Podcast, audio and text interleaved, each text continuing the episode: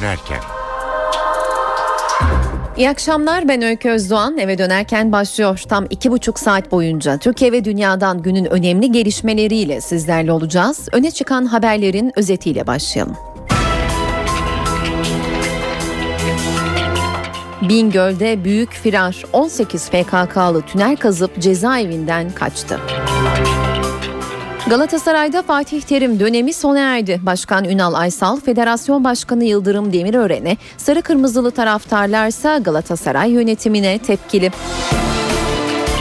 Beşiktaş Galatasaray derbisinde çıkan olaylarla ilgili 15 kişi gözaltına alındı. Pakistan'da bilanço ağırlaşıyor. Dün meydana gelen depremde ölenlerin sayısı 327'ye yükseldi.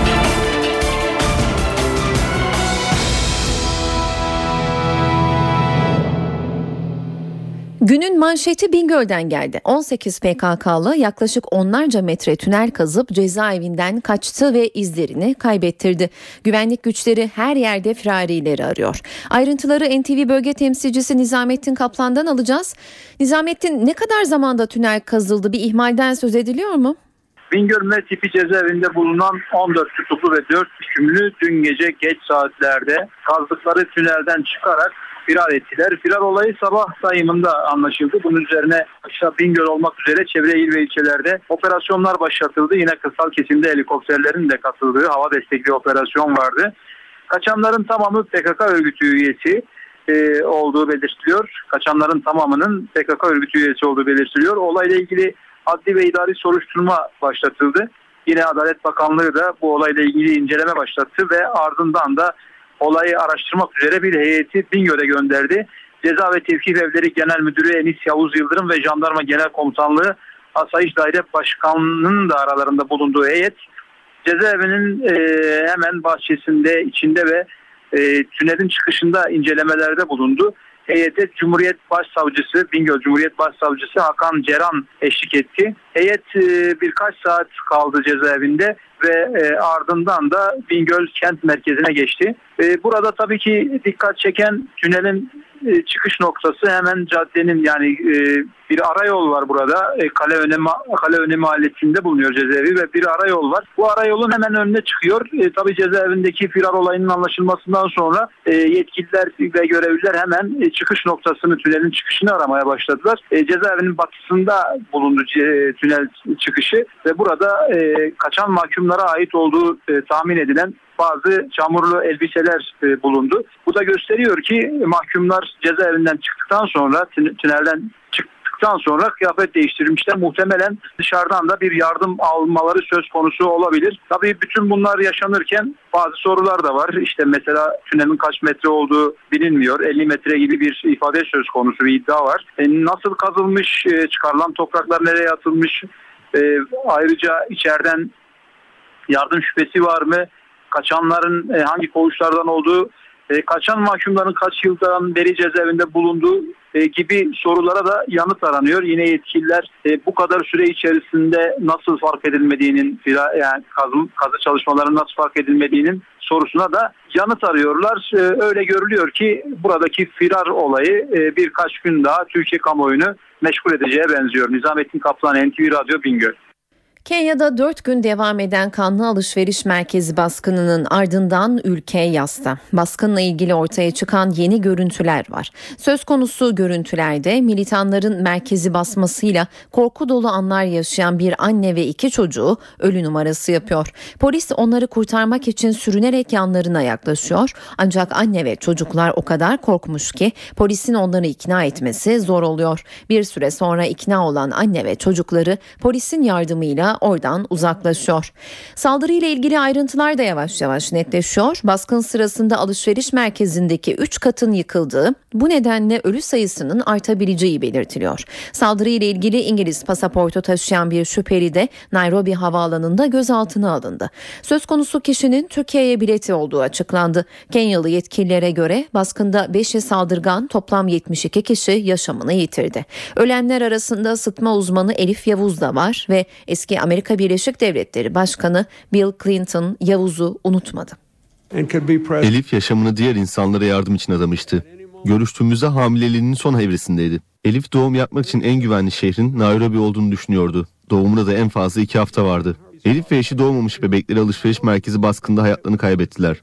Şu anda biraz sarsılmış durumdayım.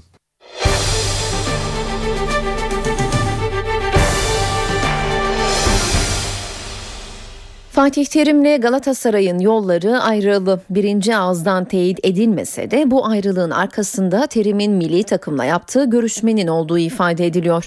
Hal böyle olunca Futbol Federasyonu Başkanı Yıldırım Demirören bugün kameralar karşısına geçti ve Galatasaray yönetiminden gelen açıklamalara yanıt verdi.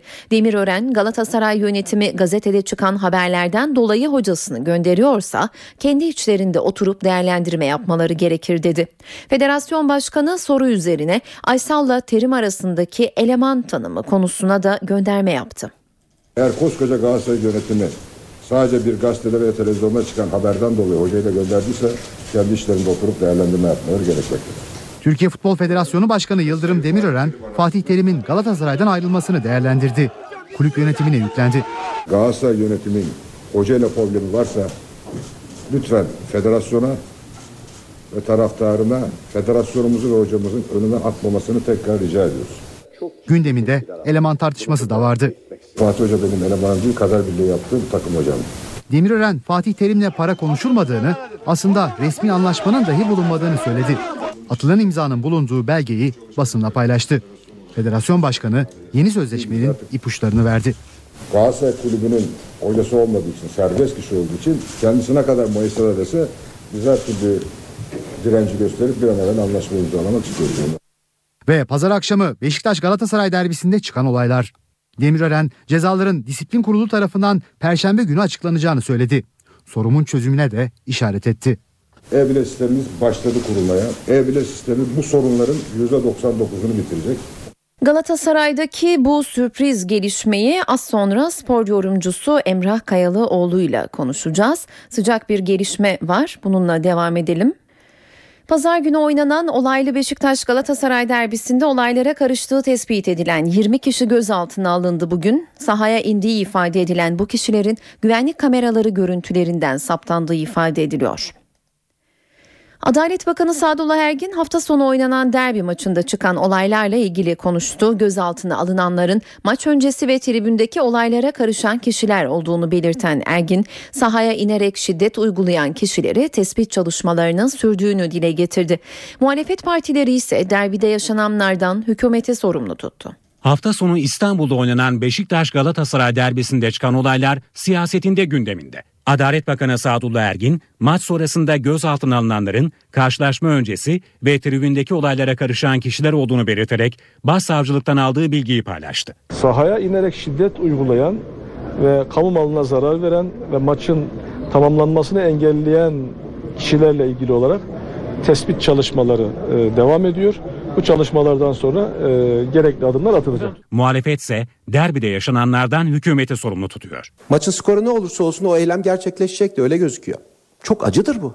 Amaç Beşiktaş maçlarını seyircisiz oynasın. Hükümete dönük protesto sesleri yükselmesin.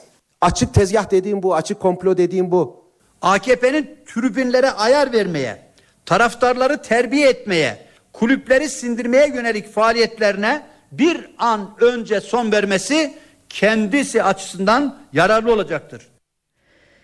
Hükümet Beşiktaş Galatasaray derbisinde çıkan olaylar sonrasında polisin yeniden stadlara dönmesi harekete geçti. Ancak bunun önünde bir engel var. Engelin adı UEFA.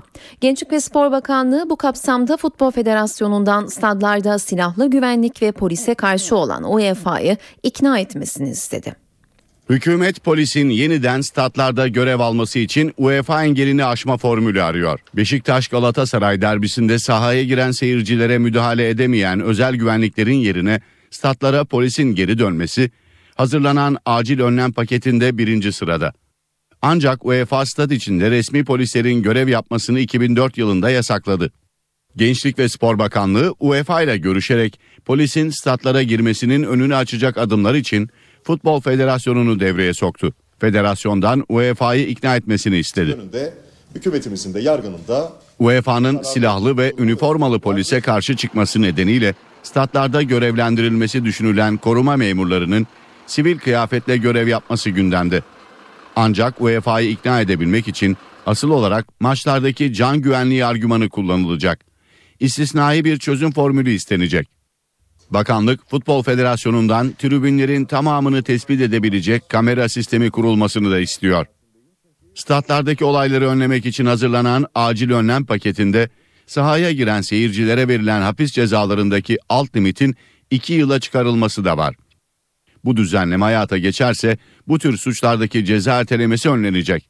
Polisin kapılarda ve turnikelerde görev yapması, koruma memurlarına psikolojik eğitimin verilmesi de üstünde çalışılan önlemler arasında. Saat 17.15 ben Öykü Özdoğan eve dönerken de günün öne çıkan gelişmeleriyle yeniden karşınızdayız. Başbakan Erdoğan'ın pazartesi günü açıklayacağı demokratikleşme paketinin içeriği tam olarak belli olmasa da siyaset gündeminin üst sıralarında. Hükümet paketin Türkiye demokrasisini ileriye götüreceği, muhalefet paketin PKK ile birlikte hazırlandığı görüşünde. Başbakan Yardımcısı Bülent Arınç, demokratikleşme paketinin PKK'dan gelen istekler doğrultusunda hazırlandığı iddialarına tepki gösterdi. Biz yaptığımız işi biliyoruz. Bunun hazırladığımız paketin ne PKK ile ne İmralı ile hatta ne çözüm süreciyle ve son geldiğimiz nokta ile kesinlikle bir ilişkisi yok.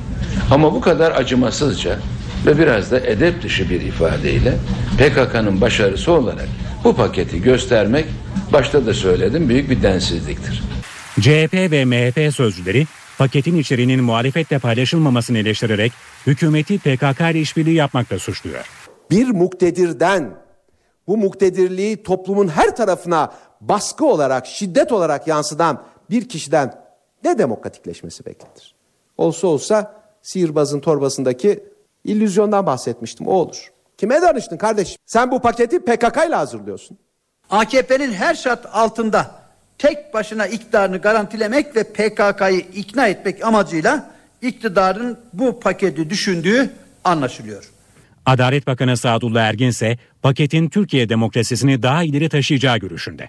Kamuoyuyla paylaşılmasından sonra e, gündem daha çok Türkiye'nin insan hakları standartının nereye taşındığı, e, ne noktaya geldiğimiz konusunda önemli bir e, yere evrilecek. Radyo Suriye başlığı ile devam edelim. Birleşmiş Milletler Kimyasal Silah Denetçileri yeniden Şam'a gitti. Ayrıntıları NTV Şam muhabiri Hediye Levent'ten alacağız. Hediye, heyet bu kez Şam'da neyin izini sürecek ve ülkedeki çatışmalar ne durumda? Evet Öykü Birleşmiş Milletler'in e, Suriye'de kimyasal silah kullanılıp kullanılmadığını araştıracak olan heyeti bugün öğlen saatlerinde Şam'a ulaştı. E, kısa bir hatırlatma yapalım e, soruna cevap vermeden önce. Hı. Aslında Ağustos ayı sonları itibariyle bu heyet Şam'daydı. Ee, ve e, yaklaşık 3. yıl yani 2,5 yıldır devam eden çatışmalar sürecinde e, hem muhalifler hem de Esad yönetimi birçok kez birbirlerini kimyasal silah kullanmakla suçlamışlardı ve heyet de Ağustos ayı sonunda işte bu iddiaları araştırmak üzere Suriye'ye gelmişti. E, Suriye yönetimiyle bir protokol imzalanmıştı heyetle e, Birleşmiş Milletler'de Suriye yönetimi arasında e, ancak heyetin Şam'da e, incelemelere başlayacağı günlerde e, Şam kırsalında kimyasal silah kullanıldığı iddiaları gündeme gelmişti ve heyet protokolün öngördüğü noktalarda inceleme yapamadan e, ülkeden ayrılmıştı. E, bir takım gelişmelerin ardından işte bu gelişmelerin ardından yani heyetin Suriye'den ayrılmasının ardından hem Esad yönetiminden hem de muhaliflerden heyetin geri dönmesi ve incelemelerine farklı noktalarda incelemelerine devam etmesi yönünde çağrılar yapıldı. E, bugün öğlen saatlerinde heyet Şam'a ulaştı. Şam kırsalında e, bazı noktalarda geçtiğimiz aylarda ya da geçtiğimiz yıl e, kimyasal silah kullanıldığı iddia edilen bazı noktalarda inceleme yapılacağı belirtiliyor. Yine Halep'e bağlı Hanel Asel kasabasında da inceleme yapılacağı yönünde bir takım bilgiler var. Diğer taraftan e, ülkenin özellikle kuzeyinde çatışmalar yoğunlaşmış durumda. Ancak bu defa tablo biraz daha farklı. Suriye ordusu ve muhalifler arasındaki çatışmaları aktarıyorduk aslında e, yaklaşık iki buçuk yıldır ancak şu anda Suriye'nin kuzeyinde e, Laskiye'ye kadar olan uzunca bir e, şerit üzerinde ülkedeki silahlı muhalifler arasında çatışmalar yaşanıyor bir haftadır.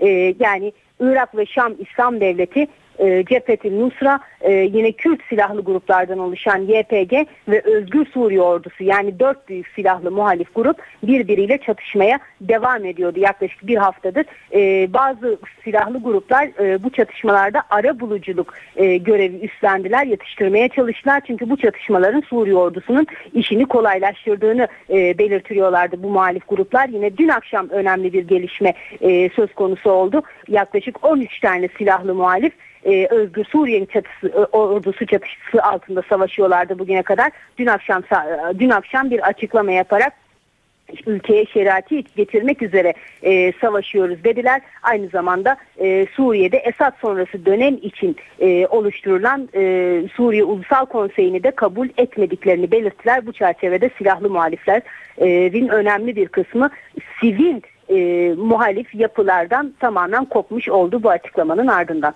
Öykü. Teşekkürler Hediye. NTV Şam muhabiri Hediye Levent telefon attığımızdaydı. Kızamık özellikle bir döneme damga vuran hastalıklardan biriydi. Aşılama çalışmaları sayesinde 2012'de 350'ye kadar düşen vaka sayısı 2013'ün ilk 9 ayında 7000'e ulaştı. Vaka artışına sayıları yarım milyonu aşan Suriyeli sığınmacıların neden olduğu iddia edildi. Sağlık Bakanlığı iddiayı yalanladı. Kızamıkla ilgili bu 7000 civarında vakamız var ama e, konfirme teyitli ölüm vakamız yok. İki tane şüpheli ölüm vakamız vardı. Bununla ilgili e, dosyaları inceliyoruz. 2012 yılında 349'a kadar düşen kızamık vakası sayısı 2013 yılının ilk 9 ayında 7000'e fırladı. Vaka artışına sayıları yarım milyonu aşan Suriyeli sığınmacıların neden olduğu iddia edildi. Sağlık Bakanlığı bu iddiaları yalanladı. Bizim e, şu anda e, vaka artışına yol açan virüsümüz tamamen Avrupa kökenli. Yani dolayısıyla Suriyeli misafirlerle, Suriyeli e, sığınmacılarla herhangi bir alakası yok.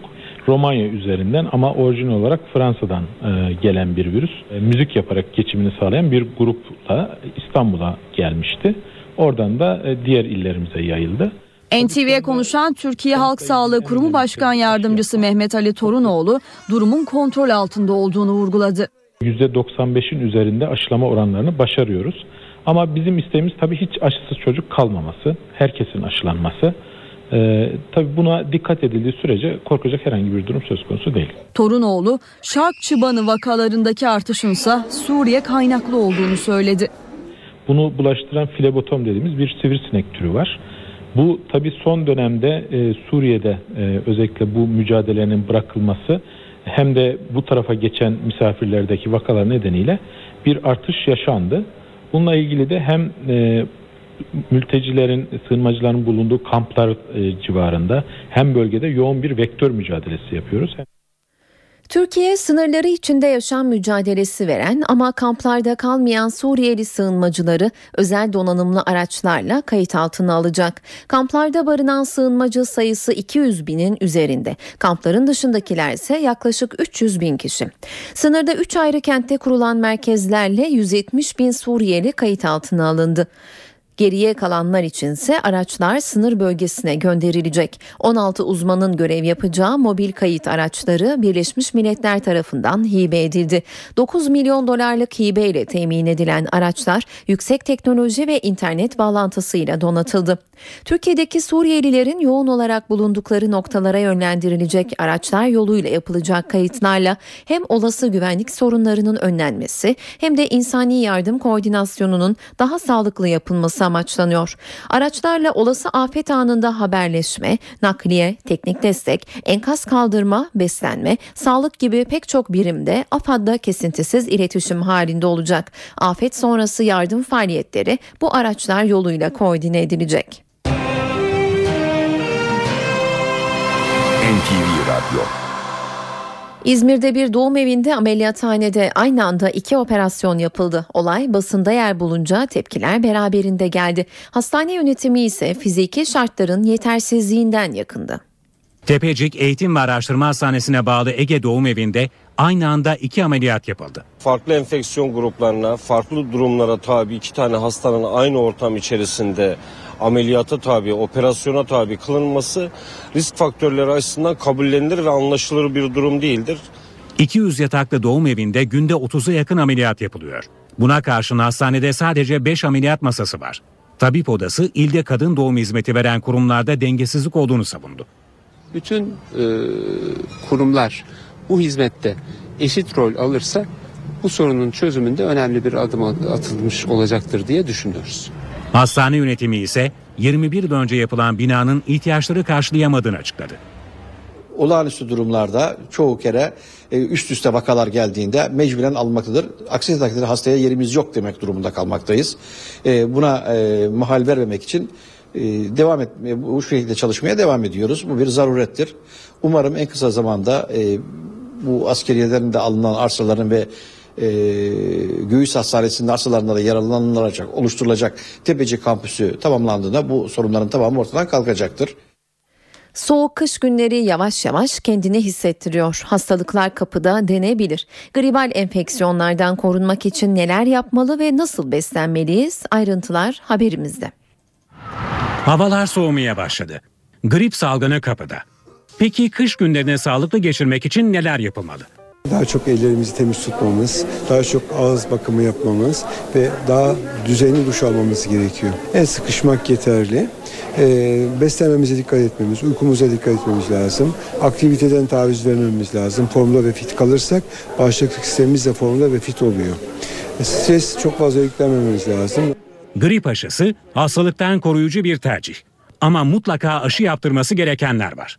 Organ yetmezliği olan, kalp yetmezliği, karaciğer yetmezliği, böbrek yetmezliği olan, çok ağır bağışıklık sistemini baskılayıcı ilaçlar kullanan, ileri derece yaşlılığı olan, e, yaşlı kişilerin, hasta kişilerin mutlaka grip aşısı olmaları lazım. Sağlıklı bir insan evinde oturuyor, çok bu dış temas yok, ev hanımı aşılanmayayım aşılanayım mı? Bana göre lüzum yok. Bırakın bağışıklık sistemimiz kavga etsin virüslerle. Çünkü her kavganın sonunda nasıl olsa bağışıklık sistemimiz bu kavgayı kazanacak ve bu kav- kazanmakla kalmayıp daha güçlü çıkacak bundan.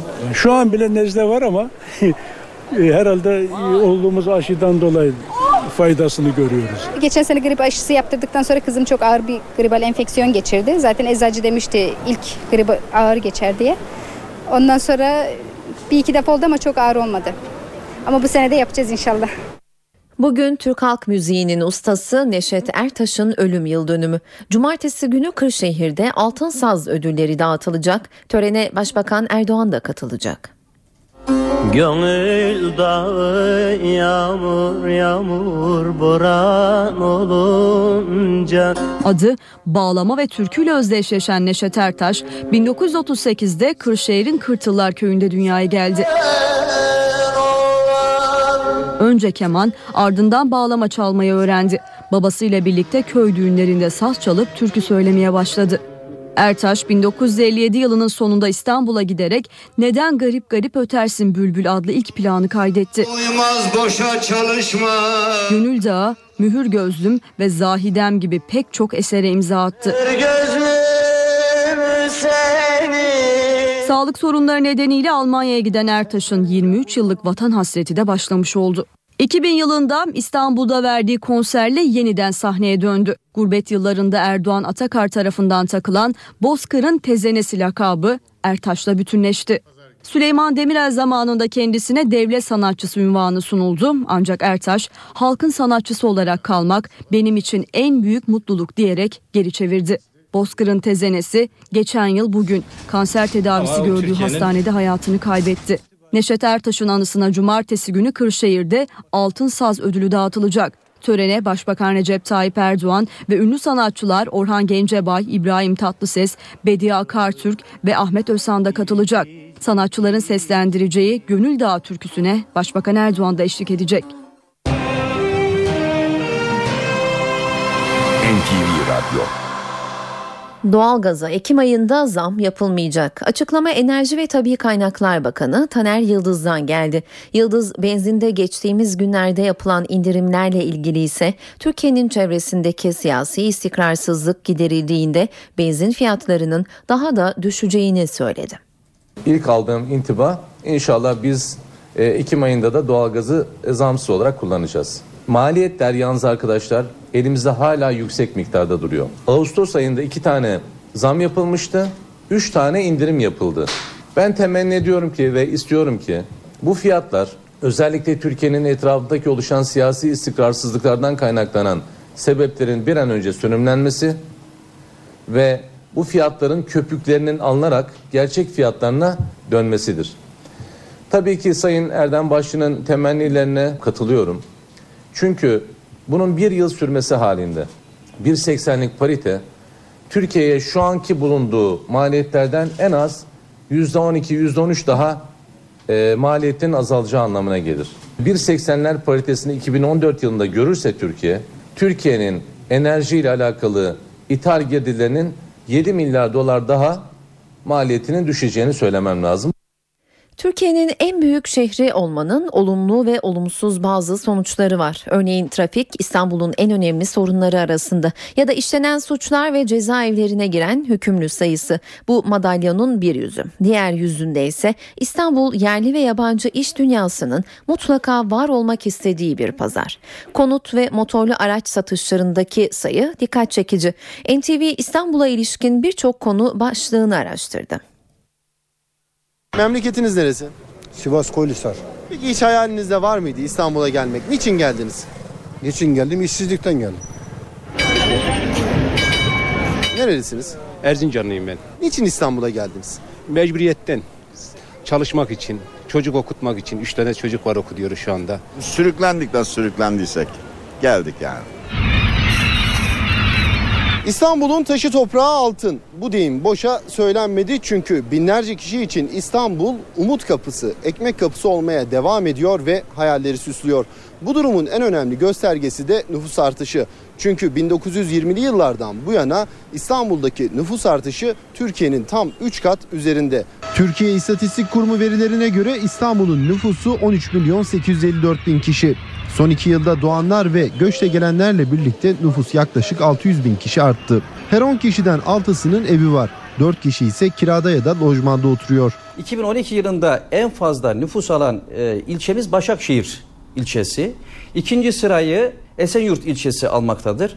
Ama nüfus artışı da en düşük olan ilçemiz Kadıköy ilçesi. Beşiktaş ilçeleri de nüfusu e, azalan ilçelerimiz. İstanbul'da nüfusun en kalabalık olduğu ilçe yaklaşık 750 bin kişilik nüfusuyla Bağcılar. Bağcıları Küçükçekmece ve Ümraniye ilçeleri izliyor. En az nüfussa 14 bin kişiyle adalarda. Peki 2012'de hangi iller İstanbul'a en çok göç verdi? 2012 yılında 384 bin kişi İstanbul ilimize göç etmiştir. Bunların %4.7'si yani 17.913 kişi Ankara'dan gelmiş. İkinci sırayı Tokatlar alıyor. İstanbul'da yaşayanların oranına gelince Sivaslılar 730 bin kişiyle ilk sırada. Sivaslıları Kastamonu, Ordu ve Giresun illeri izliyor. Eğitim düzeyine baktığımızda ise Türkiye'nin en büyük şehrinde okuma yazma bilmeyen 326 bin kişi var. Sırada ekonomi notları var. Para ve sermaye piyasalarındaki gelişmeleri CNBC'den Enis Şenerdem'den alacağız. Enis? İyi akşamlar. Piyasalarda zayıf seyir devam ediyor. Bu seferki endişe ise Amerika'daki borç tavanı tartışmaları. 17 Ekim'e kadar Amerikan hükümetinin borçlanma limiti yükseltilmezse ülkenin borçlarını geri ödeyememe riski var. Kongrede ise Cumhuriyetçiler ve Demokratlar arasında pazarlıklar devam ediyor. Bu konunun yarattığı belirsizlik tüm piyasalarda baskıya yol açmış durumda. Bir süredir ilmesini yitiren Borsa İstanbul'da bu olumsuz havadan etkilendi ve günü sınırlı düşüşle geçirdi. Endeks önemli bir destek seviyesi olarak görülen 76.500'ün altında. TL tarafında da tansiyon düşmüş değil. Dün tekrar 2'yi aşan dolar TL bugün de bu seviyelerde kalmaya devam ediyor. Analistler haftalık kapanışın 2 üzerinde olması durumunda gelecek hafta dolar TL'nin 2.05'lere hareketlenebileceği görüşünde. Tahvil piyasasında ise gösterge faiz %8 üzerindeki hareketine devam ediyor. Altın cephesinde bir süredir devam eden düşüş yerini daha yatay bir harekete bıraktı. Spot altın 1310-1330 dolar bandında dalgalanıyor. Öykü. Saatler 17.40'ı gösteriyor. Ben Öykü Özdoğan. Eve dönerken ne yeniden karşınızdayız. Pakistan'da bilanço ağırlaşıyor. Dün meydana gelen 7,7 büyüklüğündeki depremde hayatını kaybedenlerin sayısı 300'ü geçti.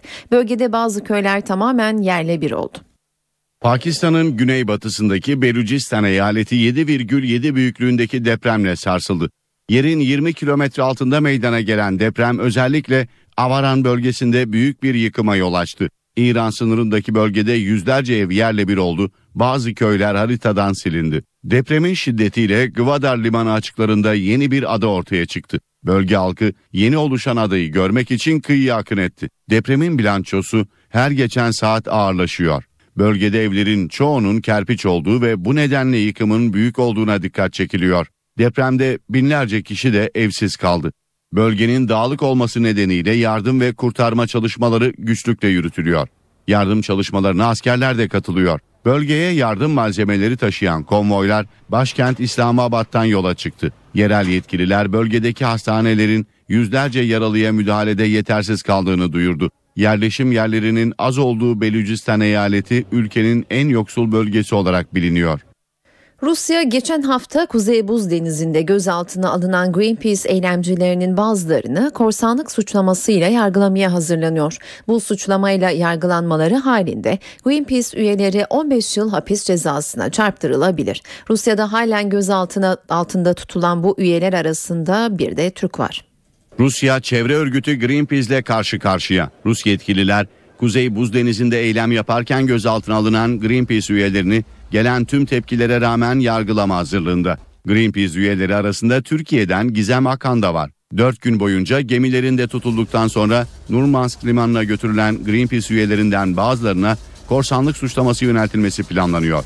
15 yıl hapisle 15 bin dolar para cezasına çarptırılmaları ihtimali söz konusu. Rusya Devlet Başkanı Vladimir Putin de Greenpeace üyelerinin petrol platformunu ele geçirmeye çalışarak uluslararası hukuku ihlal ettiklerini söyledi. Rus sahil güvenliği geçen hafta Kuzey Buz Denizi'nde Gazprom'un petrol platformuna çıkmaya çalışan Greenpeace üyelerinin bulunduğu gemiye baskın düzenlemiş ve 30 eylemciyi gözaltına almıştı. Greenpeace örgütü Rusya'nın uluslararası sularda seyreden gemiye baskın düzenlemesinin hukuka aykırı olduğunu belirtiyor. Örgüte göre Rus şirketi Gazprom'un petrol arama çalışmaları Kuzey Buz Denizi'nin ekolojik sistemine zarar veriyor. NTV Radyo Sırada hava durumu var. Son hava tahminlerini NTV Meteoroloji Editörü Gökhan Abur'dan dinliyoruz. İyi akşamlar. Ege ve Akdeniz'den sonra Marmara ve iç kesimlerde de sıcaklıklar yükseliyor. Cuma günü yurt genelinde daha da yükselmesini bekliyoruz ama hafta sonu Trakya'dan başlayarak hava yeniden serinleyecek. Yarın da Giresun, Trabzon, Rize, Artvin'de aralıklarla yağış var. Cuma günü Marmara ve Karadeniz yeniden yağış tavan etkisine girecek. Cumartesi günü ise Batı Karadeniz'de yağış beklemiyoruz. Trakya ve Doğu Karadeniz aralıklarla etkisini sürdürecek.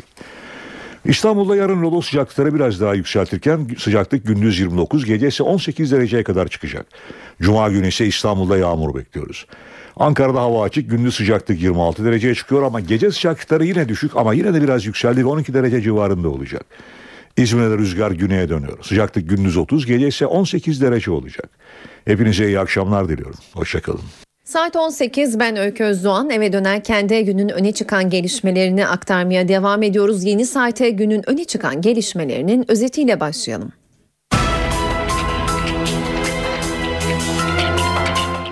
Bingöl'de büyük firar 18 PKK'lı tünel kazıp cezaevinden kaçtı.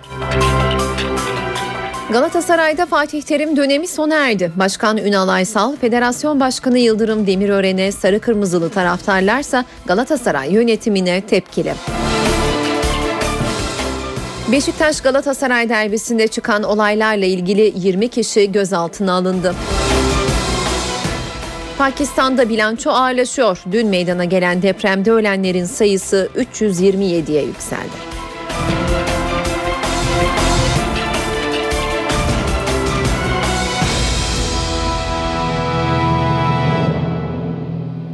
Dördü hükümlü, 14'ü tutuklu yargılanan 18 PKK üyesi Bingöl cezaevinden tünel kazarak firar etti. Aralarında Diyarbakır'da 7 kişinin öldüğü dershane saldırısının sanığının da bulunduğu firarilerin izine henüz rastlanmadı. Jandarma, polis, özel harekat Doğu ve Güneydoğu'da geniş kapsamlı bir operasyon başlattı. Bingöl Kapalı Cezaevindeki 18 tutuklu ve hükümlü yaklaşık 80 metrelik tünel kazarak firar etti. Firar olayı sayımla ortaya çıktı. 18 kişinin Bingöl-Muş Karayolu üzerindeki binada olmadığı anlaşıldı. Yapılan araştırmada koğuşlardan birinden dışarıya tünel kazıldığı tespit edildi. Terör örgütü mensubiyetiyle yargılanan kişiler, e, dört tanesi de hükümlü. Firarilerin çıkardıkları çamurlu elbiseler cezaevi duvarının yanında bulunan tünel çıkışında bulundu. Kaçış noktasında şu anda özel harekat timlerinin incelemesi var. Tabi özel eğitimli köpekler de bu incelemede kullanılıyor. Tünel kazısından çıkan toprak ve kazıda kullanılan aletlerden iz yok. Ancak biri de içinde Cezaevindeki tuvaletlerin iki kez tıkandığı, belediyenin vidanjörle açtığı iddialar arasında. Firarilerin iki koğuşu tünelle birbirine bağladığı, yaklaşık 80 metre uzunluğundaki tünelin girişini ise buzdolabı ile sakladıkları tahmin ediliyor. Adalet Bakanlığı'ndan gelen heyet şu anda tünelin bulunduğu noktada incelemelerini tamamladı ve şu anda da güvenlik bölgesinden ayrılıyorlar. Kaçakların yakalanması için bölgede geniş çaplı operasyon başlatıldı. Bingöl, Diyarbakır ve Bingöl Erzurum karayolunun farklı noktalarında kontrol noktaları oluşturuldu. 18 kişi arasında PKK'nın kanlı eylemlerine katılmakla suçlananlar var. Ozan Alpkaya, Diyarbakır'da 7 kişinin öldüğü dershane saldırısı, Ramazan Benice ise Diyarbakır'da 5 kişinin hayatını kaybettiği saldırılara katılmaktan yargılanıyor. Bingöl M tipi cezaevi infaz kurumu 1990 yılında inşa edildi. Cezaevi binası iki bloktan oluşuyor. 45 oda var. 325 mahkum kapasiteli cezaevinde 103 infaz koruma memuru görev yapıyor. Fatih Terim'le Galatasaray'ın yolları ayrıldı. Birinci ağızdan teyit edilmese de bu ayrılığın arkasında Terim'in milli takımla yaptığı görüşmenin olduğu ifade ediliyor. Hal böyle olunca Futbol Federasyonu Başkanı Yıldırım Demirören bugün kameralar karşısına geçti ve Galatasaray yönetiminden gelen açıklamalara yanıt verdi. Demirören Galatasaray yönetimi gazetede çıkan haberlerden dolayı hocasını gönderiyorsa kendi içlerinde oturup değerlendirme yapmaları gerekir dedi. Federasyon Başkanı soru üzerine Aysal'la Terim arasındaki eleman tanımı konusuna da gönderme yaptı. Eğer koskoca Galatasaray yönetimi sadece bir gazetede ve televizyonda çıkan haberden dolayı hocayla gönderdiyse kendi işlerinde oturup değerlendirme yapmaları gerekmektedir. Türkiye Futbol Federasyonu Başkanı Yıldırım Demirören, Fatih Terim'in Galatasaray'dan ayrılmasını değerlendirdi. Kulüp yönetimine yüklendi. Galatasaray yönetimin hocayla problemi varsa lütfen federasyona ve taraftarına federasyonumuzu ve hocamızın önünden atmamasını tekrar rica ediyoruz. Gündeminde eleman tartışması da vardı. Fatih Hoca benim elemanım değil, kader birliği yaptığım takım hocam. Demirören Fatih Terim'le para konuşulmadığını, aslında resmi anlaşmanın dahi bulunmadığını söyledi. Atılan imzanın bulunduğu belgeyi basınla paylaştı. Federasyon Başkanı yeni sözleşmenin ipuçlarını verdi. Galatasaray Kulübü'nün hocası olmadığı için, serbest kişi olduğu için kendisine kadar Mayıs'ta dese biz her türlü direnci gösterip bir an evvel anlaşma imzalamak istiyoruz. Ve pazar akşamı Beşiktaş Galatasaray derbisinde çıkan olaylar. Demirören cezaların disiplin kurulu tarafından perşembe günü açıklanacağını söyledi. Sorumun çözümüne de işaret etti. E-bile sistemimiz başladı kurulmaya. E-bile sistemi bu sorunların %99'unu bitirecek. Galatasaray'daki bu sürpriz gelişmeyi spor yorumcusu Emrah Kayalıoğlu ile konuşacağız. Yayınımıza hoş geldiniz Sayın Kayalıoğlu. Hoş bulduk. İyi yayınlar diliyorum. Teşekkürler. Bu ayrılığı neye bağlıyorsunuz? Ee, yani çok beklenmeyen bir süreç. Yani gelişme hızı belki beklenenin ötesinde hızlı oldu ama yani sonuçta Mayıs ayı Haziran'daki kongreden sonra yönetimde Fatih Terim'e nispeten daha yakın olan isimlerle yollar ayrıldıktan sonra e, arada işte bu çeşitli açıklamalarla iş iyice gerildikten sonra bir de bunun üstüne bütün süreci hızlandıran milli takım gelişmesi yaşandıktan sonra zaten buralara gelmesini bekliyorduk ama e, yani ben yılbaşı civarında bekliyordum açık söyleyeyim. Yani sezonun ilk yarısının sonlarına doğru. Ee, ama beklenenden hızlı bir şekilde gelişti. Ee, yani sonuçta baktığınızda Galatasaray için önemli bir gelişme elbette Fatih Hoca'nın ayrılması. Bundan sonra ama asıl e, yük yönetimde olacak. Yani Galatasaray'da sportif başarı bugüne kadar e, ekonomik zorunluluktu. Artık futbol takımının sportif başarısı yönetimin eleştirilmemesi, yıpratılmaması belki de kongreye kadar gidecek bir sürecin başlamaması için de bir zorunluluk halinde duruyor. Ee, peki Terim'in gidişi Sarı Kırmızı takımın önünde bir Devler Ligi mücadelesi var çünkü. Ee, Terim'in gidişi Evet. bu anlamda Galatasaray'ı nasıl etkiler? Şimdi Galatasaray takımında öyle e, işlerin işte çok iyi gidiyordu Fatih Terim gidince bozulacak gibi bir e, düşüncem yok açık söyleyeyim. Yani Galatasaray takımı sezona çok iyi başlamadı. Sancılı başladı. Bu yabancı kararından çok etkilendi. E, ama sonuçta baktığınızda e, bugün eğer e, yeni teknik direktör hele yurt dışından olacak gibi duruyor. E, öyle bir karar verilmesi durumunda mutlaka mutlaka e, yani ne kadar büyük bir teknik adam olursa olsun e, şu andaki Galatasaray'ı bulunduğu noktadan Fatih Terim'e göre daha ileriye taşıyabileceğini ben düşünmüyorum. Çünkü Fatih Terim hem kadroyu biliyor hem ligi biliyor hem e, işte e, hangi oyuncusundan ne gibi ne kadar verim alabileceğini biliyor. Yani şunu diyorum Galatasaray futbol takımı bu sezon geçen yılki kadrosuna yeni olarak sadece iki transfer yaptı. Mevcut kadrosunda yani geçen sene de oynayan futbolculardan Melo ile Umut'un bonservisi alındı ama yeni olarak sadece iki futbolcusu var Galatasaray'ın. Hemen hemen geçen seneki kadro yani neredeyse hemen hemen değil tamamen geçen seneki kadro bile diyebilirsiniz. İki futbolcu transferi çok büyük bir sayı değildir yani futbol dünyası. Ee, bu anlamda bu kadroyu çok çok iyi biliyor Fatih Terim. Her futbolcunun ne yapabileceğini çok iyi biliyor.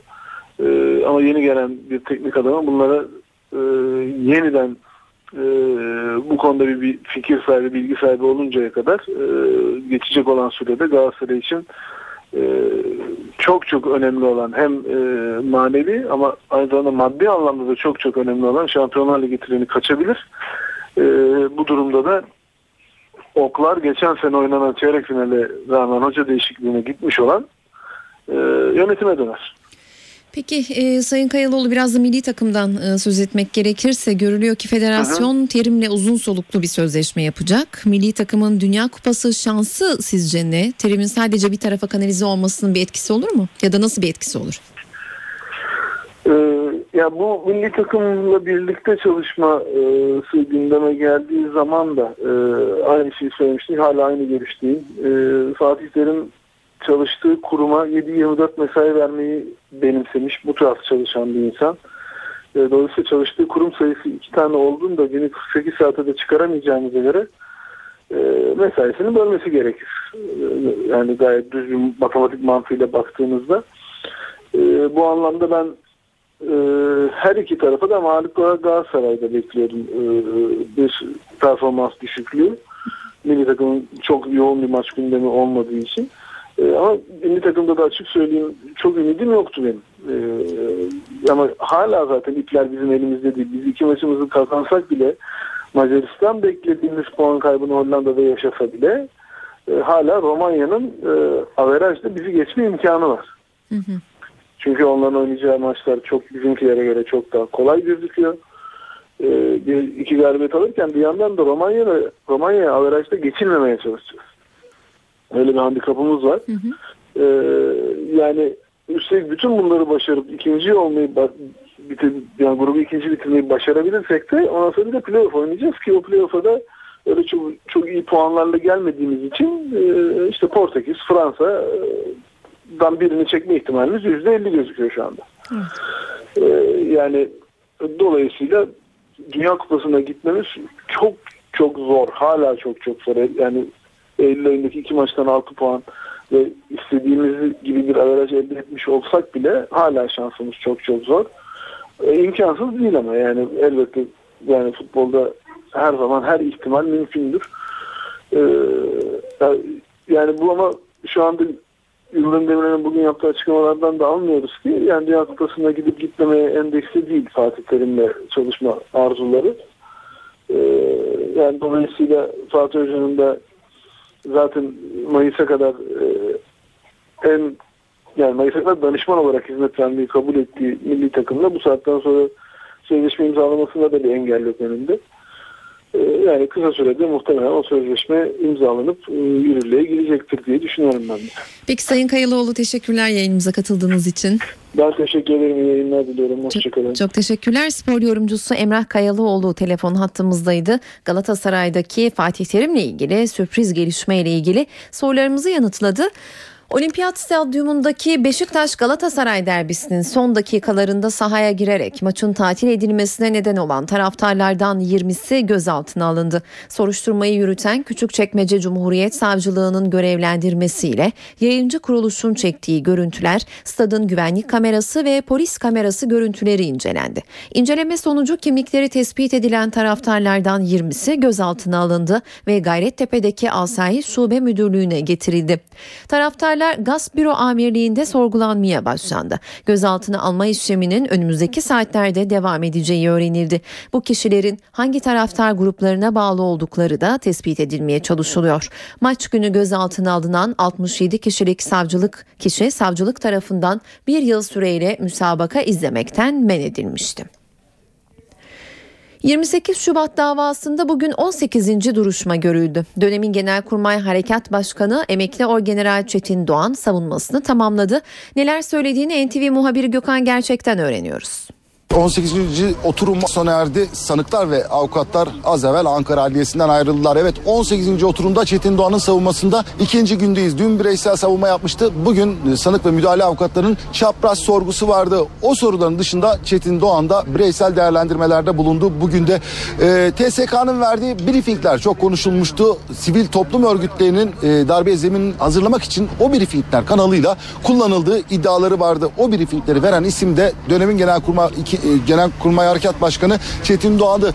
Briefinglerin amacı irticanın geldiği nokta konusunda sivil toplum örgütlerini ve devlette önemli görevlerde bulunan insanları bilgilendirmekti dedi Çetin Doğan. Bu konuda ilk briefing Süleyman Demirel'e verildi. Dönemin Cumhurbaşkanı'na verildi. Demirel bir rapor hazırlattı ve Refah Yolu hükümetine bu raporu sundu dedi. Asla darbeye zemin hazırlamak gibi bir amacımız yoktu. Briefinglerle kurumları bilgilendirdik. Kişilere ve kurumlara bir telkin söz konusu değildir yorumunda bulundu.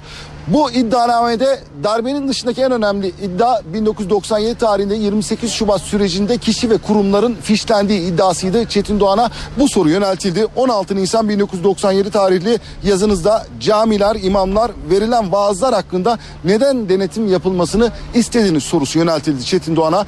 Ee, devlet aleyhine kalkışma eylemi olduğu zaman bunlar rapor edilir. Verdiğimiz emir tüm kitleyi e, suçlamak değildir. E, bölgemizde bu tür olaylar varsa onları kontrol edin, rapor haline getirin ve bize gönderin dedik. 43 bin caminin fişlenmesi söz konusu değildir. Ancak irticai eylemler olduğu zaman onlarla ilgili değerlendirme yazılarını bizimle paylaşın. Yorumunda bulundu Çetin Doğan. Saat 18.18 ben Öykü Özdoğan eve dönerken de ekonomi gündemiyle devam ediyoruz. Enerji Bakanı Taner Yıldız vatandaşa müjdeli haber verdi. Yıldız Ekim ayında doğalgaza zam yapılmayacağını açıkladı. Gündemde öne çıkan ilk başlık buydu. Diğeri ise prim borçlarının yeniden yapılandırılması ile ilgili. Ekonomi yönetimi genel sağlık sigortası ile ilgili primleri yeniden yapılandıracak. Ayrıntıları NTV Ankara İstihbarat Şefi Ahmet Ergen'den alacağız. Ahmet. Önce Enerji ve Tabi Kaynaklar Bakanı Taner Yıldız'ın açıklamasıyla gündeme gelen Ekim ayında da doğal gaz fiyatlarına zam yapılmayacağı haberini aktaralım. Doğal gaz fiyatları aylık olarak belirleniyor. Öncelikle onu söyleyelim. BOTAŞ her ay sonunda e, izleyen aya ilişkin fiyatları belirliyor. Elektrik fiyatları da 3 ayda bir belirleniyor. 3 aylık geçerli olmak üzere Enerji Piyasası Düzenleme Kurumu elektrik tarifelerini yeniden belirliyor. Öncelikle bunu aktaralım. Bu ay sonu itibariyle her ikisinde de yeni fiyatların eğer zam yapılacaksa belirlenmesi gerekiyordu. Zam ihtimali nereden doğdu? Özellikle döviz kuru artışından sonra BOTAŞ'ın e, bundan etkilendiği doğalgaz maliyetlerinin arttığı haberleri yer almıştı ve 3 milyar liralık bir ek yükü BOTAŞ'ın üstlendiği haberleri e, yine basında yer almıştı. Bunun da doğalgaz ve elektriğe %10 zam gerektirdiği şeklinde yorumlar vardı bu haberlerde. Bugün Enerji ve Tabi Kaynaklar Bakanı Taner Yıldız hesaplamaların hala devam ettiğini ancak e, şu an itibariyle Ekim ayında da doğalgazın zamsız kullanılabileceğini açıkladı. Böyle bir açıklama yaptı. E, elektrik fiyatları için Enerji Piyasası Düzenleme Kurulu'nun toplanacağını söyledik. Oradan e, resmi karar çıkana kadar net bir şey söylemek çok mümkün görünmese de bizim edindiğimiz ilk bilgiler elektrik fiyatlarına da önümüzdeki 3 ay için zam yapılması planlanmıyor. Bir notu daha aktaralım.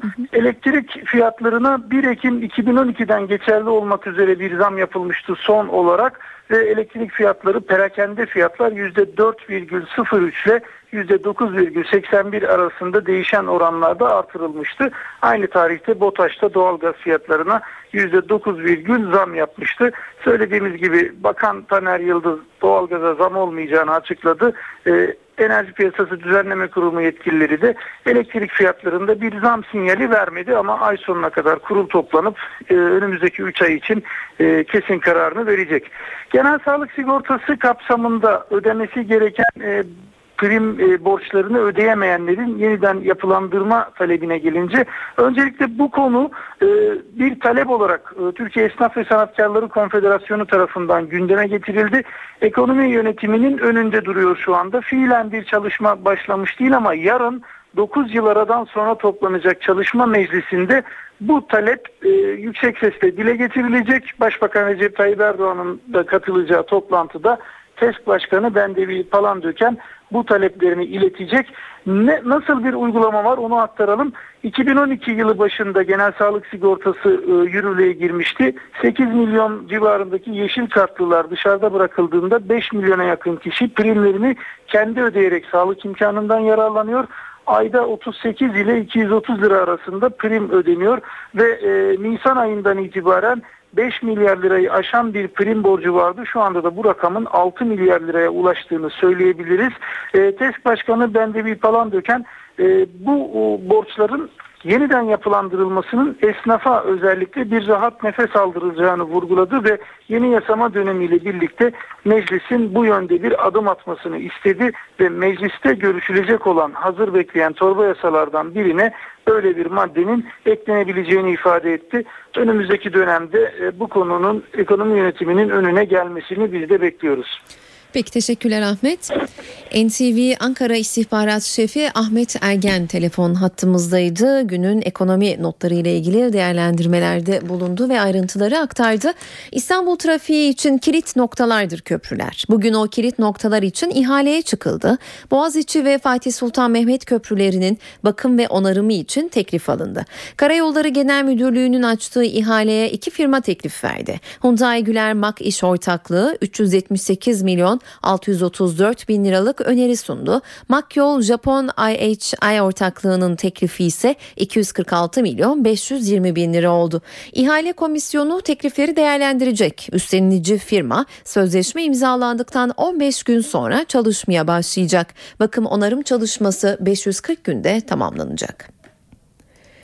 Asya gün geçtikçe zenginleşiyor. Asya kıtasında geçen yıl tam 300 bin kişi daha milyonerler listesine eklendi. Royal Bank of Canada'nın araştırmasına göre Asya'daki milyonerlerin sayısı 2012'de %9,5 artış gösterdi. Böylece Asyalı milyonerlerin sayısı 4 milyona yaklaştı. Milyonerlerin toplam serveti de %12 artarak 12 trilyon dolara çıktı. Asya ülkelerinde milyonerlerin bu kadar hızlı artış göstermesi ekonomik kalkınma kalkınma, güçlü piyasalar ve artan emlak fiyatlarına bağlanıyor. Özellikle Çin, Japonya, Güney Kore'de süper zenginlerin sayısının hızlı bir yükselişte olduğuna dikkat çekiliyor. Asya kıtasını zengin artışında sollayan tek yerse Kuzey Amerika. Kuzey Amerika'da milyoner sayısı geçen yıl %11,5 artış gösterdi. Ama Asya'nın 2014 itibariyle Kuzey Amerika'yı geride bırakması bekleniyor. Asya kıtası milyoner artışında 2009'da Avrupa'yı sollamıştı. NTV Radyo Başbakan Yardımcısı Bekir Bozdağ demokratikleşme paketiyle ilgili konuştu. Paketin kamuoyunda tartışılmasından sonra değiştirilebileceğinin sinyallerini verdi. Bozdağ pakete KCK davasını etkileyecek unsurlar olmadığını belirtti. Bu adım terör için atılıyor denirse yarın terör başladığında boşa adım attık olur. Özel düzenleme yok bu paketin içerisinde. Kişilere özel e, bir düzenleme yok. Devam eden soruşturmalara, davalara özel bir düzenleme yok. Başbakan Yardımcısı Bekir Bozdağ, demokratikleşme paketinde KCK davası ile ilgili düzenlemeler olmayacağını söyledi. Paket teröre çözüm arayışı olarak lanse edilmemeli dedi. NTV yayınına katılan Bozdağ, paketin kamuoyundan gelecek eleştiriler doğrultusunda değişebileceğini de söyledi. Paketin kamuoyuna açıklanmasından sonra pakete dönük pek çok eleştiriler olacaktır. Mutfakta biz e, Türkiye için e, demokratikleşme konusunda çok önemli hazırlıklar yaptık. Fakat öyle şeyler ortaya çıktı ki yani bizim doğru dediğimiz şey tartışmasız yanlış çıkabilir. O zaman biz bu yanlışta ısrar etmeyiz. yeni anayasa çalışmaları ile ilgili samimiyet görmüyorum diyen Bozdağ, partilerin kırmızı çizgilerinin uzlaşmayı tıkadığı kanaatinde. Bir adım ben geleceğim, bir adım sen geleceksin. Bazı şeyleri ben vazgeçeceğim, bazısından sen vazgeçeceksin. Sonuçta biz ortak bir yeri bulacağız. Yani ucu açık çalışma demek bana göre ipe un serme demektir. Biz tamamını yapamadık. O zaman uzlaşılan kısımları hiç olmazsa hayata geçirelim. CHP sözcüsü Haluk Koç, İstanbul Büyükşehir Belediye Başkan adayı olacağı konuşulan Mustafa Sarıgül'ün durumunu değerlendirdi. Genel merkezin bu konuda iradesini ortaya koyduğunu belirten Koç, tek taraflı nikah olmaz dedi. Partiye üye olmalı, o yolları açık, üye olma koşulları da belli. Aday olarak belirlenirse de tüm Cumhuriyet Halk Partililer oradaki adayımızın başarısı için el ele verirler. Cumhuriyet Halk Partisi bizzat Sayın Genel Başkanı tüm yetkilileri çok açık, çok net söylemlerle böyle bir iradeyi ortaya koydular. Hiçbir hareket siyasette tek taraflı iradeyle olmaz. İstanbul Cumhuriyet Halk Partisi'nin başarı göstermesi gereken bir yer. Kenya'da 4 gün devam eden kanlı alışveriş merkezi baskınının ardından ülke yasta. Baskınla ilgili yeni görüntüler ortaya çıktı. Söz konusu görüntülerde militanların merkezi basmasıyla korku dolu anlar yaşayan bir anne ve iki çocuğu ölü numarası yapıyor. Polis onları kurtarmak için sürünerek yanlarına yaklaşıyor. Ancak anne ve çocuklar o kadar korkmuş ki polisin onları ikna etmesi zor oluyor. Bir süre sonra ikna olan anne ve çocukları polisin yardımıyla oradan uzaklaşıyor uzaklaşıyor.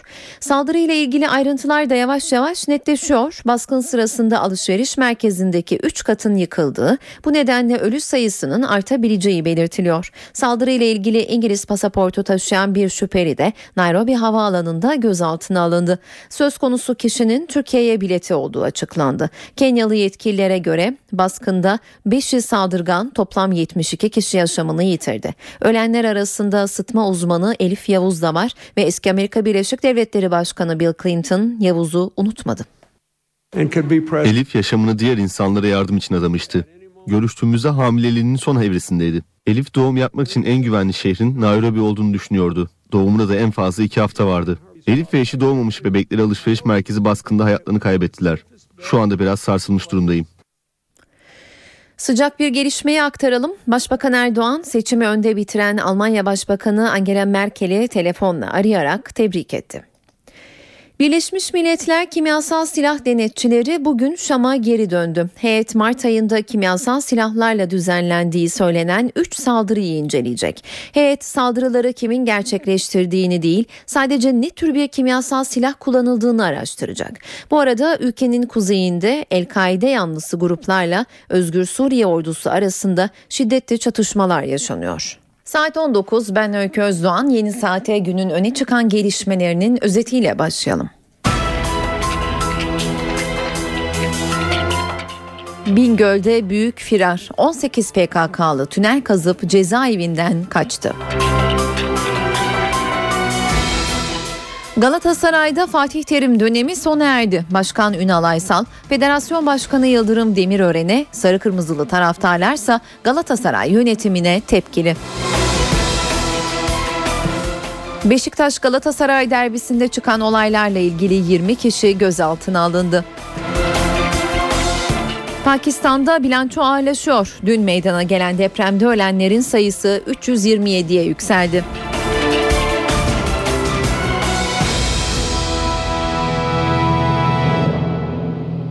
İçişleri Bakanı Muammer Güler, Bingöl'de 18 kişinin cezaevinden firar etmesiyle ilgili konuştu. Güler bu eyleme birileri tarafından destek verilmiş olabilir. Zira böylesine organize bir hareket ancak dışarıdan destekli olabilir. Firarla ilgili soruşturma geniş çaplı başlatıldı dedi.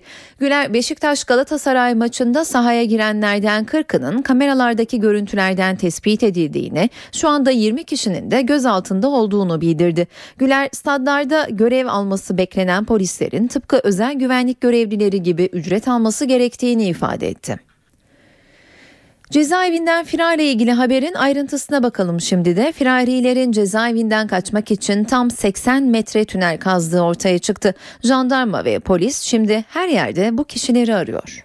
Bingöl Kapalı Cezaevindeki 18 tutuklu ve hükümlü yaklaşık 80 metrelik tünel kazarak firar etti. Firar olayı sayımla ortaya çıktı. 18 kişinin Bingöl-Muş karayolu üzerindeki binada olmadığı anlaşıldı. Yapılan araştırmada koğuşlardan birinden dışarıya tünel kazıldığı tespit edildi. Terör örgütü e, mensubiyetiyle yargılanan kişiler e, dört tanesi de hükümlü. Firarilerin çıkardıkları çamurlu elbiseler cezaevi duvarının yanında bulunan tünel çıkışında bulundu. Kaçış noktasında şu anda özel harekat timlerinin incelemesi var. Tabi özel eğitimli köpekler de bu incelemede kullanılıyor. Tünel kazısından çıkan toprak ve kazıda kullanılan aletlerden iz yok. Ancak biri içinde cezaevindeki tuvaletlerin iki kez tıkandığı, belediyenin vidanjörle açtığı iddialar arasında. Firarilerin iki koğuşu tünelle birbirine bağladığı, yaklaşık 80 metre uzunluğundaki tünelin girişini ise buzdolabı ile sakladıkları tahmin ediliyor. Adalet Bakanlığı'ndan gelen heyet şu anda tünelin bulunduğu noktada incelemelerini tamamladı ve şu anda da güvenlik bölgesinden ayrılıyorlar. Kaçakların yakalanması için bölgede geniş çaplı operasyon başlatıldı. Bingöl, Diyarbakır ve Bingöl Erzurum karayolunun farklı noktalarında kontrol noktaları oluşturuldu. 18 kişi arasında PKK'nın kanlı eylemlerine katılmakla suçlananlar var. Ozan Alpkaya, Diyarbakır'da 7 kişinin öldüğü dershane saldırısı, Ramazan Benice ise Diyarbakır'da 5 kişinin hayatını kaybettiği saldırılara katılmaktan yargılanıyor. Bingöl M tipi Cezaevi İnfaz Kurumu 1990 yılında inşa edildi. Cezaevi binası iki bloktan oluşuyor. 45 oda var. 325 mahkum kapasiteli cezaevinde 103 infaz koruma memuru görev yapıyor. Adalet Bakanı Sadullah Ergin hafta sonu oynanan derbi maçında çıkan olaylarla ilgili konuştu. Gözaltına alınanların maç öncesi ve tribündeki olaylara karışan kişiler olduğunu belirten Ergin, sahaya inerek şiddet uygulayan kişileri tespit çalışmalarının sürdüğünü dile getirdi. Muhalefet partileri ise derbide yaşananlardan hükümeti sorumlu tuttu. Hafta sonu İstanbul'da oynanan Beşiktaş Galatasaray derbisinde çıkan olaylar siyasetinde gündeminde. Adalet Bakanı Sadullah Ergin, maç sonrasında gözaltına alınanların karşılaşma öncesi ve tribündeki olaylara karışan kişiler olduğunu belirterek başsavcılıktan aldığı bilgiyi paylaştı. Sahaya inerek şiddet uygulayan ve kamu malına zarar veren ve maçın tamamlanmasını engelleyen kişilerle ilgili olarak tespit çalışmaları e, devam ediyor. Bu çalışmalardan sonra e, gerekli adımlar atılacak. Muhalefet ise derbide yaşananlardan hükümeti sorumlu tutuyor. Maçın skoru ne olursa olsun o eylem gerçekleşecek de öyle gözüküyor. Çok acıdır bu. Amaç Beşiktaş maçlarını seyircisiz oynasın. Hükümete dönük protesto sesleri yükselmesin. Açık tezgah dediğim bu, açık komplo dediğim bu. AKP'nin tribünlere ayar vermeye, taraftarları terbiye etmeye, kulüpleri sindirmeye yönelik faaliyetlerine bir an önce son vermesi kendisi açısından yararlı olacaktır. İzmir'de bir doğum evinde ameliyathanede aynı anda iki operasyon yapıldı. Olay basında yer bulunca tepkiler de beraberinde geldi. Hastane yönetimi ise fiziki şartların yetersizliğinden yakındı. Tepecik Eğitim ve Araştırma Hastanesi'ne bağlı Ege Doğum Evi'nde aynı anda iki ameliyat yapıldı. Farklı enfeksiyon gruplarına, farklı durumlara tabi iki tane hastanın aynı ortam içerisinde ameliyata tabi, operasyona tabi kılınması risk faktörleri açısından kabullenilir ve anlaşılır bir durum değildir. 200 yataklı doğum evinde günde 30'a yakın ameliyat yapılıyor. Buna karşın hastanede sadece 5 ameliyat masası var. Tabip odası ilde kadın doğum hizmeti veren kurumlarda dengesizlik olduğunu savundu. Bütün e, kurumlar bu hizmette eşit rol alırsa bu sorunun çözümünde önemli bir adım atılmış olacaktır diye düşünüyoruz. Hastane yönetimi ise 21 yıl önce yapılan binanın ihtiyaçları karşılayamadığını açıkladı. Olağanüstü durumlarda çoğu kere e, üst üste vakalar geldiğinde mecburen alınmaktadır. Aksi takdirde hastaya yerimiz yok demek durumunda kalmaktayız. E, buna e, mahal vermemek için devam etmeye bu şekilde çalışmaya devam ediyoruz. Bu bir zarurettir. Umarım en kısa zamanda bu askeriyeden de alınan arsaların ve e, Göğüs Hastanesi'nin arsalarında da yararlanılacak, oluşturulacak Tepeci kampüsü tamamlandığında bu sorunların tamamı ortadan kalkacaktır. NTV Radyo Türkiye'nin en büyük şehri olmanın olumlu ve olumsuz bazı sonuçları var. Örneğin trafik İstanbul'un en önemli sorunları arasında ya da işlenen suçlar ve cezaevlerine giren hükümlü sayısı. Bu madalyonun bir yüzü. Diğer yüzünde ise İstanbul yerli ve yabancı iş dünyasının mutlaka var olmak istediği bir pazar. Konut ve motorlu araç satışlarındaki sayı dikkat çekici. NTV İstanbul'a ilişkin birçok konu başlığını araştırdı. Memleketiniz neresi? Sivas Koylisar. Peki hiç hayalinizde var mıydı İstanbul'a gelmek? Niçin geldiniz? Niçin geldim? İşsizlikten geldim. Nerelisiniz? Erzincanlıyım ben. Niçin İstanbul'a geldiniz? Mecburiyetten çalışmak için, çocuk okutmak için. Üç tane çocuk var okutuyoruz şu anda. Sürüklendik nasıl sürüklendiysek geldik yani. İstanbul'un taşı toprağı altın. Bu deyim boşa söylenmedi çünkü binlerce kişi için İstanbul umut kapısı, ekmek kapısı olmaya devam ediyor ve hayalleri süslüyor. Bu durumun en önemli göstergesi de nüfus artışı. Çünkü 1920'li yıllardan bu yana İstanbul'daki nüfus artışı Türkiye'nin tam 3 kat üzerinde. Türkiye İstatistik Kurumu verilerine göre İstanbul'un nüfusu 13 milyon 854 bin kişi. Son iki yılda doğanlar ve göçte gelenlerle birlikte nüfus yaklaşık 600 bin kişi arttı. Her 10 kişiden 6'sının evi var. 4 kişi ise kirada ya da lojmanda oturuyor. 2012 yılında en fazla nüfus alan e, ilçemiz Başakşehir ilçesi. İkinci sırayı Esenyurt ilçesi almaktadır. Ama nüfus artışı da en düşük olan ilçemiz Kadıköy ilçesi. Beşiktaş ilçeleri de nüfusu e, azalan ilçelerimiz. İstanbul'da nüfusun en kalabalık olduğu ilçe yaklaşık 750 bin kişilik nüfusuyla Bağcılar. Bağcıları Küçükçekmece ve Ümraniye ilçeleri izliyor. En az nüfussa 14 bin kişiyle adalarda. Peki 2012'de hangi iller İstanbul'a en çok göç verdi? 2012 yılında 384 bin kişi İstanbul ilimize göç etmiştir. Bunların %4.7'si yani 17.913 kişi Ankara'dan gelmiş. İkinci sırayı Tokatlar alıyor. İstanbul'da yaşayanların oranına gelince Sivaslılar 730 bin kişiyle ilk sırada. Sivaslıları Kastamonu, Ordu ve Giresun illeri izliyor. Eğitim düzeyine baktığımızda ise Türkiye'nin en büyük şehrinde okuma yazma bilmeyen 326 bin kişi var. Saat 19.13 ben Öykü Özdoğan eve dönerken spor gündeminin öne çıkan gelişmeleriyle devam ediyor.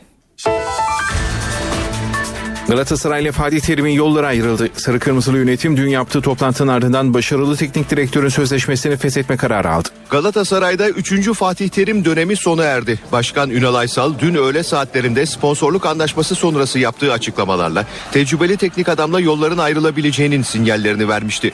Türk Telekom Arena'da öncelikle Sportif AŞ'nin toplantısı yapıldı. Ünal Aysal'ın başkanlığında toplanan Sportif AŞ yetkilileri hem Terim'in durumunu hem de kulübün geleceğini konuştu. Aysal bu toplantıda gelinen son nokta hakkında açıklamalar yaptı. Saat 17'de ise yönetim kurulu toplantısı başladı. Galatasaray yönetimi için çok hassas olan Fatih Terim konusu yaklaşık iki buçuk saat boyunca derinlemesine masaya yatırıldı. Başkan Aysal yönetim kurulu üyeleriyle fikirlerini paylaştı. Genel olarak yönetim kurulu üyelerinin görüşleri Sarı Kırmızılı kulübün batıya dönük bir camia olduğunu, Galatasaray geleneklerine göre hareket edilmesi yönündeydi. Başkan Aysal yönetim kurulu üyelerinin fikirlerini aldı. Kurumsal yapının korunması adına atılacak bu önemli adımın sebepleri ve etkileri enine boyuna konuşuldu. Ünal Aysal gelinen son noktada Fatih Terim'le yolların ayrılmasından başka bir seçenek kalmadığını üyelerle paylaştı. Ardından oylamaya geçildi ve oy birliğiyle Fatih Terim'in Galatasaray'dan ayrılması kararlaştırıldı. NTV Spor yayınına bağlanan Galatasaray basın sözcüsü Şükrü Ergün, Fatih Terim'le ayrılık kararının alındığı yönetim kurulu toplantısının ayrıntılarını açıkladı. Ee, geldiğimiz noktada sebepten çok sonuca bakmak gerekir diye düşünüyorum. Açıkladığımız nedenlerden dolayı e, hocamız da artık çalışmama, çalışamama kararını almış bulunuyoruz. Tabii ki Fatih Terim sıradan bir antrenör değil. Bunu ben şahsen e, çeşitli defalarda da dile getirdim. Fatih Terim Galatasaray tarihinin bir parçasıdır. Galatasaray'ın ayrılmaz artık ismi Galatasaray tarihine altın harflerle yazılmış bir şahsiyettir. Bunun hepimiz farkındayız. Ama hiç kimse ama hiç kimse Galatasaray'ın manevi şahsiyetinden daha yukarıda değildir. Galatasaray'ı temsil eden başkanlık makamına e, da hürmette kusur etmemek, e, bizim değerlerimize uygun davranmak ve gene e, dünkü basın bildirisinde bildirdiğimiz gibi çok uzun yıllardır yerleşmiş ve köklü hiyerarşik sistemimize saygı göstermek gerekir. Yönetim kurulu toplantısı yanılmıyorsam 2 saat, 2,5 saat civarında sürdü. Tam katılım oldu ve oy birliğiyle karar aldı. Bütün e, şey boyunca Fatih Terim'in belki başkanı arayabileceği e, üzerine e, konuşmalar oldu ve Sayın Terim'den Fatih Hoca şey Sayın Başkanı aramasını bekledik. O telefon hiçbir zaman çalmadı. Fatih Hoca ile daha önce Lütfü Arıboğan bir gün öncesinde bir görüşme yaptı. Yani Fatih Hoca hiçbir şeyden habersiz değildi. Yani bu kararı da e, antrenman sırasında öğrenmiş değildi. Peki Galatasaray ile Fatih Terim'i yol ayrımına getiren süreç nasıl gelişti? Onu bir hatırlayalım. Ünal Aysal'la Fatih Terim arasındaki soğukluk başkanın geçen sezon yaptığı eleman açıklamasıyla başladı. Transferde Terim'le görüş ayrılıkları yaşandığı Ocak ayında Ünal Aysal, Terim camiamıza yararlı bir elemandır. Camiamıza faydalı olan her elemanla çalışmaya devam ederim. Aksi takdirde kendi ayağımıza kurşun sıkmış oluruz diyerek Galatasaray'daki emir komuta zincirine dikkat çekti. Hem yönetim kurulunda olsun hem de profesyonel e, elemanlarımız arasında olsun hiç kimseyle benim ne geçmişte ne de bugün herhangi bir düşman olmadı. Bugün de yok. Fatih hocamızla da ben çok sık temas halindeyim. Basının söylentileri bizi çok sık bir arada görmediklerinden kaynaklanıyor. Hangi müessese olursa olsun bir emir kumanda zinciri diye bir sistem var. Biz bu emir kumanda zincirini sağlam ve ayakta tutmazsak hiçbir şekilde başarıya ulaşamayız. Başkan Aysal'ın eleman nitelendirmesinden rahatsız olan Fatih Terim sıkıntısını sıkça çevresine ve camiaya belli etti. Galatasaray'daki son krizde tecrübeli teknik adamın milli takımı çalıştırma teklifini kabul etmesiyle başladı. Terim'in hem Galatasaray'ı hem de Ay Yıldızlıları aynı anda çalıştıracak olması Galatasaray yönetiminde rahatsızlık yarattı. Bu süreçte başkanlığım boyunca Fatih Terim'le çalışacağım açıklamasını yapan Ünal Aysal, milli davada yardımcı olması için teknik direktörlerinin 4 maç Ay Yıldızlıları çalıştırmasına müsaade ettiklerini kamuoyuna duyurdu. Fatih Terim'in resmen milli takımın başına geçmesi sarı kırmızı camiadaki spekülasyonları da arttırdı. Terim Galatasaray'ın başında mı kalacak yoksa sadece milli takımı mı çalıştıracak sorularının sıkça gündeme gelmesi üzerine yönetim kurulu tecrübeli teknik adamın sözleşmesini iki yıl daha uzatmak istediğini açıkladı. O sırada milli takımın başında kampta olan Fatih Terim teklifi yanıtsız bıraktı. Süper Lig'e kötü başlayan Galatasaray sahasında Medikal Park Antalya Spor'la da bir bir berabere kalınca Terim sessizliğini bozdu. Deneyimli teknik adam basın toplantısında ilginç ifadeler kullandı. 1974 yılında imza attım Galatasaray'a. Bir tane mukaveleye bakmadım. Galatasaray beni bırakmadıkça ben de Galatasaray'ı bırakmam diye beyanat verdim.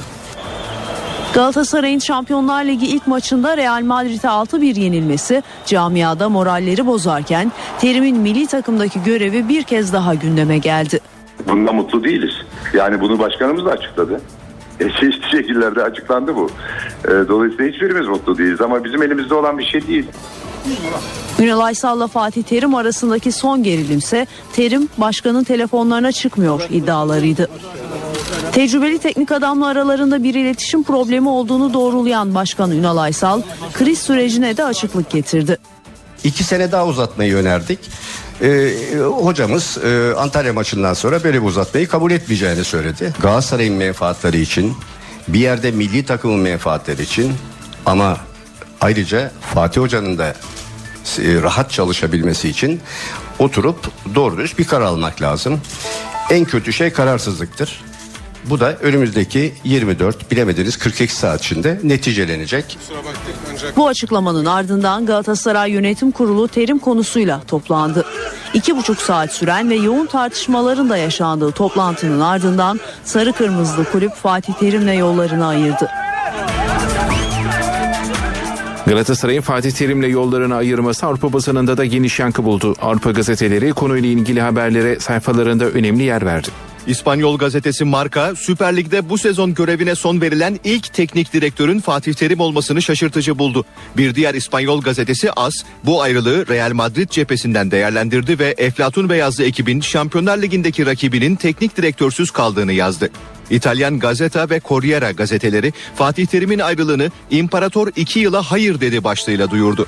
İtalyan basını 6-1'lik Real Madrid yenilgisinin Galatasaray yönetimini bu kararı almaya ittiği değerlendirmesinde bulundu.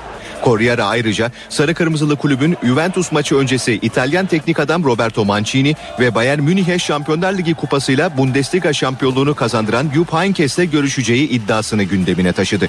UEFA internet sitesi de Terim'le Galatasaray yollarını ayırdı manşetini kullandı. Terim'in Galatasaray'daki 3. döneminde 2 şampiyonluk ve 2 Süper Kupa şampiyonluğu yaşadığını yazan UEFA.com, Sarı Kırmızılı kulübün yaptığı resmi açıklamayı takipçileriyle paylaştı. BBC ve Daily Mail şampiyon takımın mimarı Fatih Terim'in kulüp tarafından gönderildiğini yazdı. İngiliz basını sarı kırmızılı ekibin Real Madrid karşısında aldığı 6 birlik yenilginin ipleri koparmaya yettiğini yazarken Fatih Terim'in kariyerinde öne çıkan başarıları da okuyucularıyla paylaştı. Daily Mail ayrıca Galatasaray'ın yeni teknik direktörünün büyük olasılıkla Manchester City'nin eski menajeri Roberto Mancini olacağını yazdı. Fatih Terim'in görevine son verilmesinin ardından Galatasaray'da gündeme yeni teknik direktörün kim olacağı sorusu geldi. Sarı Kırmızılı yöneticilerin Roberto Mancini ve Jupp Heynckes'le temasa geçtikleri öğrenildi. Başkan Ünal Aysal seçenekler arasında yerli teknik adam bulunmadığını söyledi. Galatasaray'da Fatih Terim'in yerine gelecek ismin belirlenmesi için çalışmalar hemen başladı. Terim'in koltuğuna en güçlü adaylar Roberto Mancini ve Jupp Heynckes. Sarı kırmızılı yöneticiler ve profesyonel çalışanların zaman kaybetmeden iki isimle temasa geçtiği bildirildi. Yurt dışına giden bazı yöneticiler İtalyan teknik adam Roberto Mancini ile masaya oturdu. Bir ekip Jupp Heynckes'le görüşmelere başladı. Başkan Ünal Aysal'ın daha önce Inter ve Manchester City gibi takımları da çalıştıran Mancini üzerinde durduğu belirtiliyor. Aysal'ın İtalyan teknik adamla Ağustos ayı sonunda bir görüşme yaptığı da gelen bilgiler arasında. Yönetimden bir kesimse geçen sezon Bayern Münih'e Şampiyonlar Ligi kupasını ve Bundesliga şampiyonluğunu kazandıran Jupp Heynckes'in göreve gelmesinden yana. Geçen sezon sonunda artık takım çalıştırmayacağını açıklayan ve Bayern Münih'teki koltuğunu Pep Guardiola'ya bırakan ünlü Alman teknik adamı ikna için yoğun çaba harcandığı ifade ediliyor. Galatasaray'da ayrıca Roberto Di Matteo ve Marcelo Lippi isimleri de gündemde. Mancini ve Heinkes'ten birinin olmaması halinde bu teknik adamlara teklif götürülüp anlaşma zemini aranacağı kaydediliyor. Galatasaray Kulübü Başkanı Ünal Aysal NTV Spor'a yaptığı açıklamada teknik direktör konusunda bağlantılarımız yeni kuruluyor. Çalışmalarımız yeni başlıyor. Seçenekler arasında yerli bir teknik adam adayı yok dedi. Sırada kültür sanat etkinliklerinden öneriler var.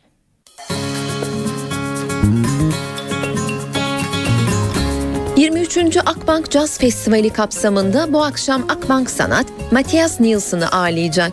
Kuzey Avrupa'nın saygı duyulan piyanistlerinden Nielsen, caz geleneklerini doğaçlamalarla yorumlayan üslubuyla İstanbullu müzik severlerle buluşacak. Matthias Nielsen saat 19'da sahnede olacak.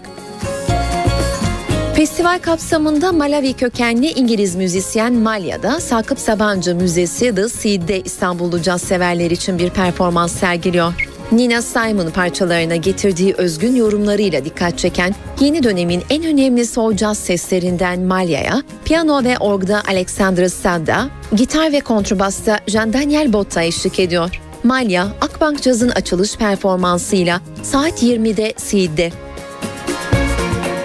Krista Bell de festival kapsamında İstanbul'da olacak bu akşam. Sıra dışı yönetmen David Lynch ile beraber çalıştığı Inland Empire'ın film müzikleriyle ses getiren sanatçı devamında yine David Lynch ile çalışarak This Train adlı albümünü dinleyicilerle buluşturdu. Bu akşamki performansta sahneyi de David Lynch ile paylaşacak Bell. Konserin saat 21.30'da başladığını ekleyelim. Bozkır'ın tezenesi halk ozanı Neşet Ertaş ölümünün birinci yıl dönümünde Kırşehir'deki mezarı başında anıldı. Sanatçının ailesi ve yakınlarıyla sevenleri kabrin bulunduğu Bağbaşı mezarlığında bir araya geldi. Ertaş'ın ailesi tarafından yaptırılan anıt mezarda dualar okundu. Biz de eve dönerken programını onun unutulmaz parçalarından biriyle noktalıyoruz.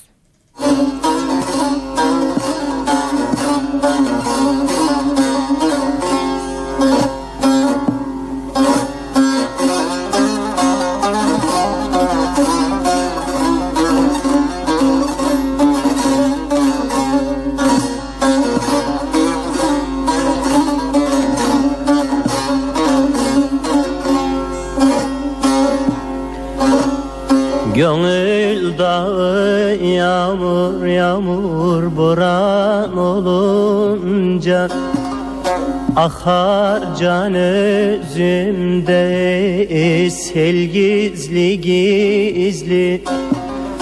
Bir tenhada can cananı bulunca Sinamı yaralar yaroy yaroy yaroy yaroy yaroy yaroy. Dil gizli gizli Dil gizli gizli. Sinamı yaralar yaroy yaroy yaroy yaroy yaroy yaroy